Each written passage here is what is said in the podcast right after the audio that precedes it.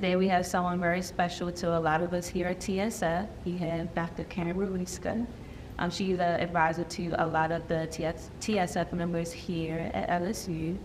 So I want to welcome Dr. Maruska and um, we want to start off by getting to know a little more about what you do here at LSU. So can you tell us a little bit about what your job title is and what your job entails? Sure. Yeah. Thank you for um, this invitation. This is, this really fun to get to talk to my some of my own students here. um, so I am an associate professor at LSU in biological sciences. I've been here since 2012. I started um, and got tenure in I believe 2018. So my job, I guess, as an assistant professor is, or sorry, an associate professor is I do sort of half research, half teaching, right? So I teach one course every semester, um, either vertebrate physiology or I do a neuromechanisms of animal behavior course. And then the other half is basically doing research. But those are just two broad categories. There's a lot that goes into each one of those. So, um, you know, there's mentoring students. I run the research lab and work on, you know, cichlid fish, um, do all kinds of cool stuff. And then there's lots of service things that we have to do, committees and, you know, um, taking care of, of students and advising and all that kind of kind of stuff. So it's kind of a mixed bag, which is what I love about this position. Is it's it's always different. yeah, it's really interesting to hear because I think a lot of us as students, we only get to see the teaching side, or if you do research, the research side, but there's so much more into being a professor that a lot of people don't really get to hear about. Yeah, I can't tell you how many undergrads have come in to office hours and be like, "Oh, you you're on a research plans? yeah, you work on fish? That's so cool." They have no idea. so, speaking of the fish, can you tell us a little bit about your research and what the lab's studying? Yeah. So, in general, um, our lab sort of is interested in how the brain controls behaviors broadly, and social behaviors are particularly interesting. So, things like aggression, um, reproduction, parental care, those types of, of, behaviors. And so we're just really interested in how an animal like, like the fish takes in sensory information through all of their senses, so vision, hearing, smell, and then they use that to make some sort of decision in their brain about what the right behavior is to do in that context, right? So should I go fight this other fish or should I mate with this fish or should I take care of my little babies, right? So the brain is just one of those biological frontiers that we still just don't know a lot about what's going on in the brain and how how an animal makes decisions, including us, you know. So we do everything from full animal behavior, a lot of behavior recordings, all the way down to molecular mechanisms, so looking at, at gene transcription and things like that, and then sort of everything physical. yeah, I know a lot of people wouldn't think that fish are even making decisions about things like parental care or aggression. So it's always really fun to learn about yeah, about yeah, yeah. Fish make a lot of the same decisions that that we need to make. You know, and we do have we do a lot of work in the lab that does have sort of biomedical implications and things. You know, for example the species that we work on, as you know, is a mouth brooder, right? And so the females will brood their eggs in their mouth for two weeks, and they don't eat during that time, and uh, while they're taking care of little babies. And so understanding how their motivation to either eat or take care of their babies is very, very conflicting, right? And so it has a lot of implications for things like metabolic and eating disorders, even in people, because the fish brain is um, really well conserved all the way up through to, to humans. So a lot of the same regions of the brain that they have that are processing the same types of information are also found in human brain, right? right. So we can learn some things through studying fish um, that we just can't do experiments on humans, right? So bring it fun. Um, so what does the day in the life of a professor look like for you? Ah, um, it depends on the day. so but that's again, that's what I love about it is every day is so different, right? So, you know, if I'm teaching, um, I'll do some class prep and, and teach. Um, I like to try and get to the lab as much as possible, but um, as you sort of go on in your career, your time in the lab gets less and less. You all as graduate students spend a lot of time in the lab, but mm-hmm. once you become a professor, um, your research time definitely dwindles, so you have to actively make time to do that. Um, and then there's a lot of other things, you know, like I meet with students every week. Uh, we'll talk about research progress. I might be on a committee or a committee meeting I have to go to, um, return emails, writing manuscripts or reviewing papers, you know. So it, it's definitely a, a mixed bag of, of things, which makes it super interesting because there's always something different. Um, Yeah, yeah, it sounds like every day is every day for you. yes, exactly. All right, so what are some of the steps you have to take to become a tenure professor? Uh, there, there's a lot of different routes to get there. Um, I took a pretty traditional academic route, you know, so I did PhD, then went and did a postdoc, and then applied for, for faculty positions. But I would say in order to get a faculty position, you, you know, there's definitely a, a suite of things that you'll need to do along your career. And you're always sort of setting yourself up for that next step, right? So you need to publish papers, you know, and, and have interesting um, research questions that, that you're going to address for your career, because that's usually what departments are hiring on. They want they want to see that you're going to be doing something interesting that is fundable. You know, that you can get money from federal agencies to support your research and support your students and everything like that. Um, you have to, you know, once you get a job, you have to be productive. So you have to do research and publish papers. um, you need to be fairly decent at teaching, you know, so we need to take your, your teaching seriously and want to educate. And most of us do. We all care about student education and we want to, um, you know, foster the next generation of, of scientists. Right. So you need to, you need to teach and then, um, you know, you need to get funding. That's a, that's a big one. In order to get tenure, you definitely Have to head time to have gotten some grants. So you need to get good at writing research grants kind of early on in your career. You know, usually as a graduate student, you start writing small grants and then you just get better and better at it. Um, and then there's some little service things, but to get tenure, they don't harp too much on, on the service. It's more getting research done, publications, getting grant money. Gotcha. And then another big thing that a lot of people don't think about is just being a good citizen in your department.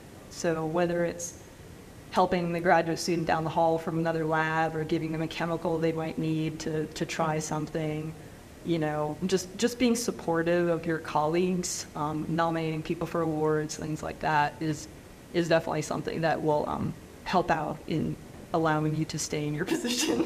like.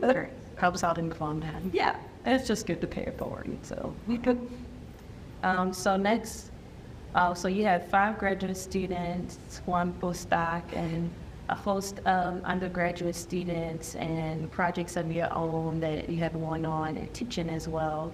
So what, how do you balance all of the, all of those things, or what are some advice you give on being able to juggle multiple things and once and beginning to do it regularly? Well?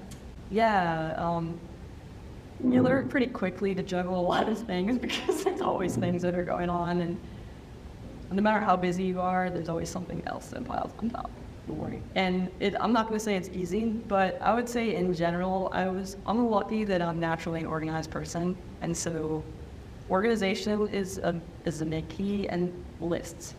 I'm a huge proponent of making lists. Like, I have daily lists, I have weekly lists, I have, you know, semester-long lists for, for sort of broader things.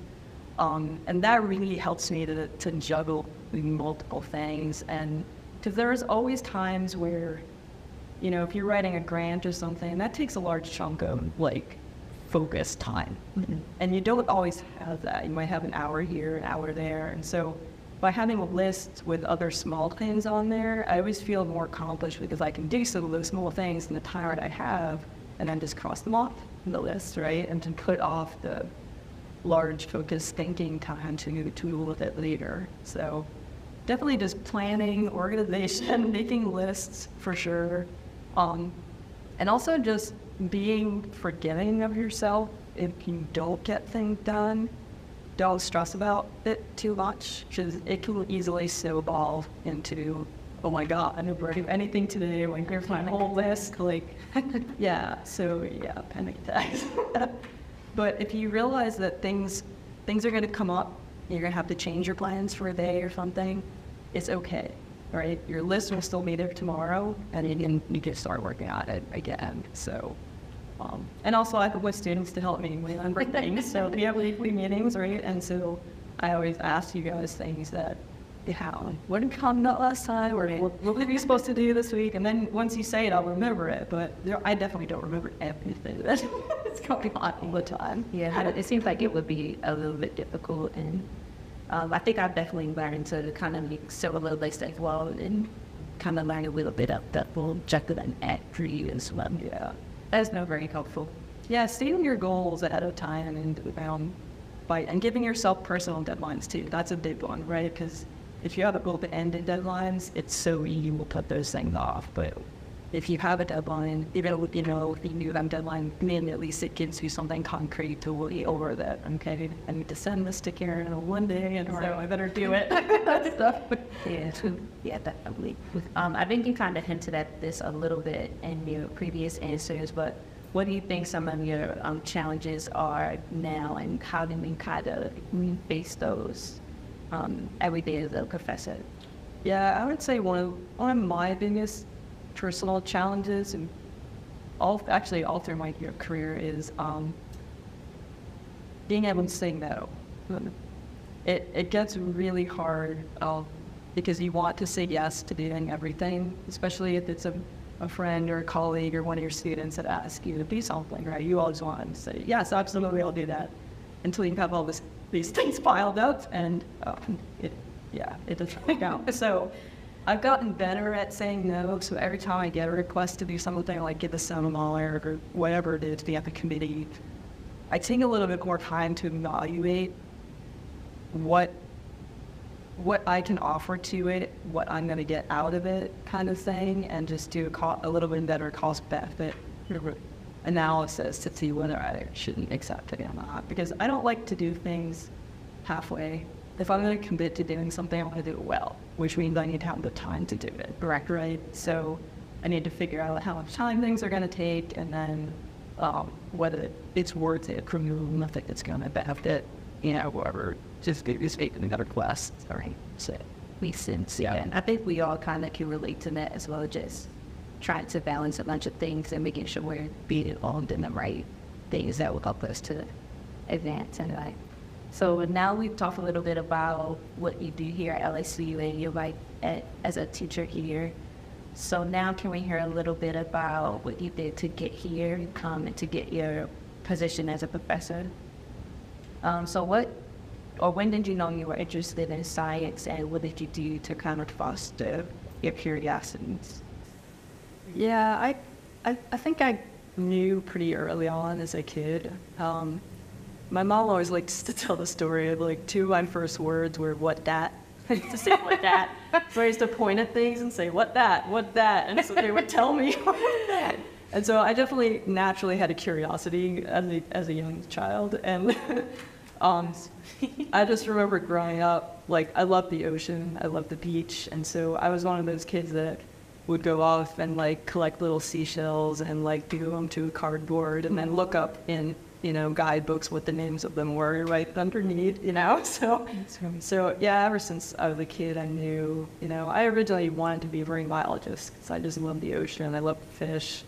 You know i always begged my parents to stop at aquariums whenever we had the chance you know so and i have to say my parents played a huge role in it. Like they always were willing to do that kind of thing and fostered it, even though they are not scientists at all. You know, and they still have a hard time understanding what I do. But, but they were always like, yes, we'll stop to the aquarium if you want to go, you know. So um, that was that was a huge part of it. And then once I got to college and, you know, started taking all the science classes as you do after your first year or 2 I definitely was, was hooked. And then I went to go work in a lab. Um, probably, I think it was my junior year, I, I got into a lab, two labs actually. So, yeah. Yeah, I can definitely understand um, having like the parents help as well, no matter the way in anything, and something or them jumping to you to you know, continue your interest in science and as well. Um, I know you just mentioned at your first research experience was in engineering. Do you remember like what you did? Yeah, I worked in two different labs. One was working on um, it was an endocrinology lab, so they were studying hormones in lampreys. So lamprey, a very primitive fish that are basically parasites. They suck onto other fish. Right. Um, and one of the first things I remember from being an undergrad is um, I just started in the lab, and they're like, "Oh, it's lamprey season. We need to go out collect some lampreys to bring back into the lab." And so this was in New Hampshire. I went to University of New Hampshire, my bachelor's degree, and they took me out to this, you know, river, and they have um, fish ladders there, which are structures they build to help fish, like salmon, for example, and lampreys that are migrating from the ocean upstreams to spawn. And there's often areas of a river where there is either a dam so the fish can't get up or a big waterfall or something. So they, they build these fish ladders so that the fish can get help swimming up to their spawning areas. And so we went to one of these fish ladders and they have this big like concrete opening where you can go down into it in, in the water um, and just kind of see what's going on with the fish ladder, right? So like, well, there they told me like this is where we collect the lampreys, and you know, so I'm looking in this thing, and the water is murky. You can't see a thing in there, right? They give me these like chest waders to put on, and they're like, okay, you're going down first. So I had to climb down this dark hole, like standing in water, like up to here. And all of a sudden, these things are like hitting my legs. I'm like, what is that? then they handed this net, and they're like, just scrape it along the wall. I was like, okay. Scraped it along the wall, and this net full of like swirling lampreys mm. comes out, and I was both like fascinated and disgusted at the same time. And my advisor, who was a woman, you know, was working with her lab, and she's just laughing, like, she's like, this, this is your induction to the lab. You know, you got everyone's got to go out lamprey fishing. So, um, yeah. But then we did lots of lab stuff. Like, I got to do learn some histology, so sectioning brains and gonads and things like that, and chemical, um, like HPLC type analyses, looking at different hormones that we would isolate from the pituitary gland. And then the other lab I worked in for a little while was a lobster lab. So, yeah, so that was kind of cool. They were looking at um, how lobsters were surviving in estuaries, so they kind of wanted to see how much fresh water they could they could tolerate. And so I remember having to draw the hemolymph from like the leg of a lobster every few hours as they were exposed to different salinities, and that we measure the osmolarity of the of the tomato. That's really cool. Yeah, that's fun. Especially the, um, the wet leg, I mean, the um, fieldwork experience. I don't do I could work anymore, but I did do it, you know, through my, you know, undergraduate and graduate school too. So That sounds really cool. Um, so do you have any funny stories from any part of your academic career prior to LSU? yeah, that I don't little Funny. Um, yes, but I don't want to incriminate myself too much. Okay. A lot of, you know, a little debauchery and drunk drunkenness, but um, so I'll stay away from those. But I do have one funny sto- story that I when I was collecting fish in Hawaii. So in Hawaii, I worked on a damselfish species, and so to collect these fish for experiments, I basically would, I worked on an island, it was Coconut Island, um, the Hawaii Institute of Marine Biology in, on Oahu. And I would go down to one of the docks on the island and throw in a fishing line to catch, catch my fish and then walk out to the lab. And one day I was out there fishing, and there's a lot of other fish in there that I didn't want to catch. so you had to be very strategic with your fishing. Like you would just put the put the bait right on top of the water, and when the damselfish come up, as soon as they like go to bite it, you kind of had to yank your pole to to hook it, and then you know you also had to yank it away from other fish that were trying to bite it. Right. Right. So one day I was out there fishing and I was standing on a dock that was probably, I mean, it's probably for me to use, so like four feet, five feet or so in this wide dock. And I had hooked a small damselfish and I yanked the pole so hard that the fish sort of flew up and over my head. And as it was doing that, the, the hook fell out of the mouth. So the fish just flew over my head. The only on the other side of me was a shark haunt.